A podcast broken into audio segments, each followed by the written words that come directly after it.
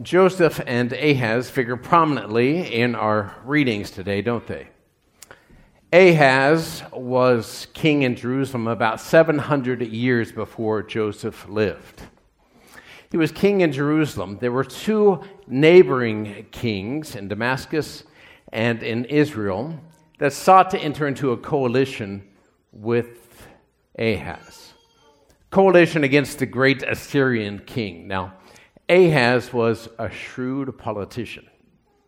He knew there was no hope of withstanding the Assyrian king. So he politely declined their offer, which resulted in their taking their armies and marching on him, which in turn resulted in Ahaz reaching out to the king in Syria to enter into a protection treaty with him part of which required Ahaz and his subjects to worship the Assyrian god.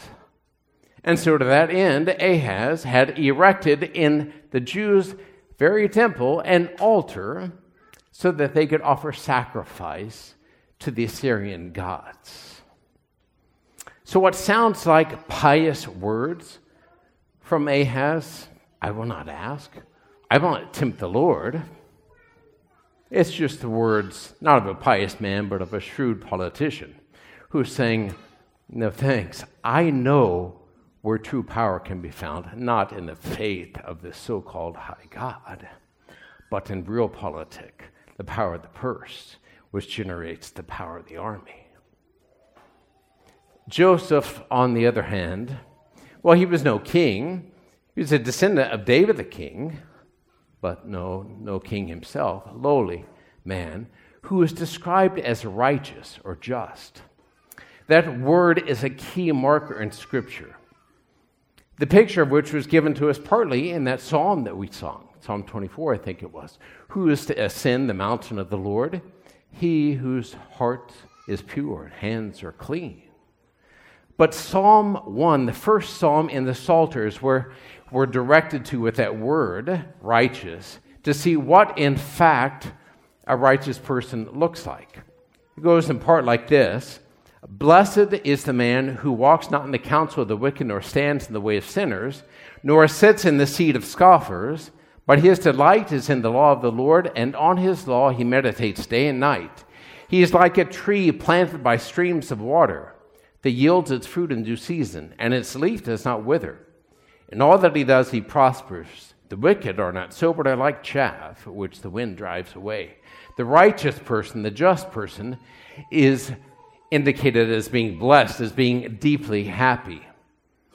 He is one who sees that the law, God's word, is not an imposition that diminishes one's life, that reduces it, but actually opens it up to the possibility of true joy. There are many ways in which you could live. The just man sees in here a code for life, a way to have a rich and fulfilling life.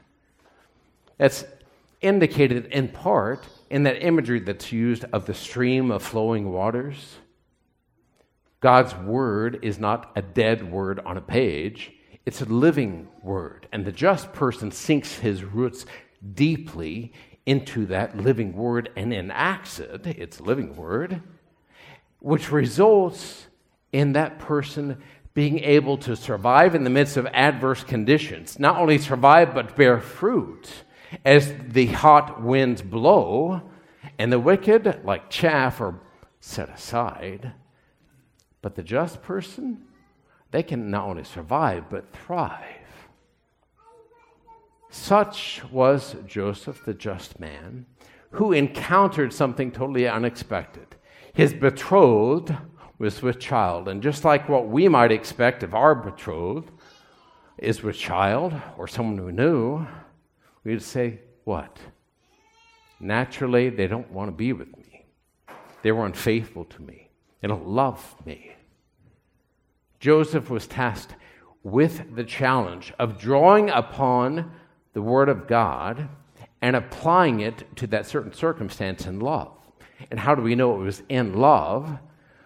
Well, if someone cheats on you, someone is unfaithful to you, it generates what? Resentment, anger, disappointment, which you might be inclined to broadcast widely. Social media, Twitter, right? Facebook, TikTok, whatnot. But Joseph, the just person, the righteous person, interpreted and then applied the law in love by saying, You can go your way. I won't stand in your way, nor will I indicate your shame to the broad community here. Which notice it opened space then for God to do something new, something unexpected. Law applied in love allows space for God to do something new. It could be like a parent who lays down the law of no phones at the table. Now, it's just a dead letter in the mind until it's enacted in love, which creates space so that something new might occur, like dialogue, conversation, engagement, appreciation, sensitivity, awareness of what's going on in the other person's life. Two men, two fundamentally different worldviews, which opened vastly different possibilities for the future. Joseph's dream reminded me of a dream I had like 20 plus years ago. I don't know about you, but either I don't dream much or I don't remember my dreams. But this one I can still remember vividly. I had just become a seminarian, meaning I had not even gone to the seminary yet. I had just become a seminarian, and I was sent to this small town in the middle of nowhere in Texas. Nothing to do there. And, well, the parish priest, let's say, didn't exactly celebrate Mass in keeping with the tradition of the church and the mind of our tradition. That is, he flattened everything out, brought in the folksy, brought in the popular, which was kind of a crude imitation of what you could see out there somewhere else. And there I was, in a bit of desolation at that point. I'm just beginning to discern. Look at what you're entering into. And then I began to notice that the priest is doing all these things that weren't really all that attractive to me to do. I thought of this last week after I was kind of reviewing the masses, especially the announcements at the end, just going through, make sure I caught everything. And I thought, I, if it was left up to my own preferences, I would never be up here in front of you. I'd rather be out there anonymous with you. In desolation, seeing things that were not attractive, and then this dream came. It was as though my life had already been lived, and I was in eternity with God, the figure of which was indistinct, but so was mine a little bit. It was like I was on his shoulder and I was either like a bird or a spirit, and we were looking back at the planet Earth, watching as my life was unfolding according to the choices I was making, providing, as it were, assurance that what you see currently is not the fullness of what could be. Now, you might say and argue, maybe correctly, that well, that was just your subconscious working out these difficulties that you are facing, and it could be that, but your subconscious only can draw from what you have experienced, what you've encountered, what, your convictions, what you know. It cannot draw from something that you do not, which suggested that God can intervene in history. God has entered into history and become human so that we, in a sense, might become divine. There is nothing more exalted for humanity than that. But if you were to walk through our stores, let's say maybe you had never encountered Christmas before, let's say you were an alien walking through our stores at this time of year, or maybe you watched every commercial that's out there, what would you deduce? Would anything point you to the fact that God had become a human being so that we might become divine with Him? Anything? Can you point to one? Wouldn't you rather be able to say, oh, okay, it seems like this time of year has a lot of activity regarding buying things? Wouldn't you?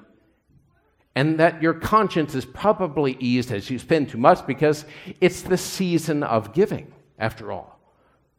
What kind of season? Season of cold temperatures, lack of light, or maybe you happen to cross the Hallmark channel at any time during the year as they run their Christmas specials. And it's about what? Well, normally a man and a woman who've had some difficulties they had to overcome. They both have nice smiles, pretty hair, and there's coffee involved, and some snow, and they fall in love, and it's Christmas.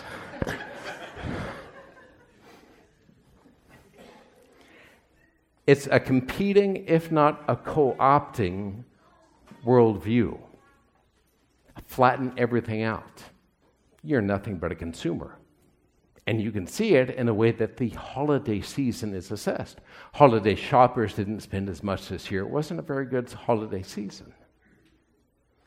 Let me leave you with just a little encouragement, if not a challenge before you open gifts, right before you open gifts this year, no doubt you're come to Mass, but right before you open gifts, whether it's just you and your spouse, you and your kids, or maybe your grandma and grandpa and you're having family over, take your Bible out, go to Luke chapter 2. You can remember that, Luke 2.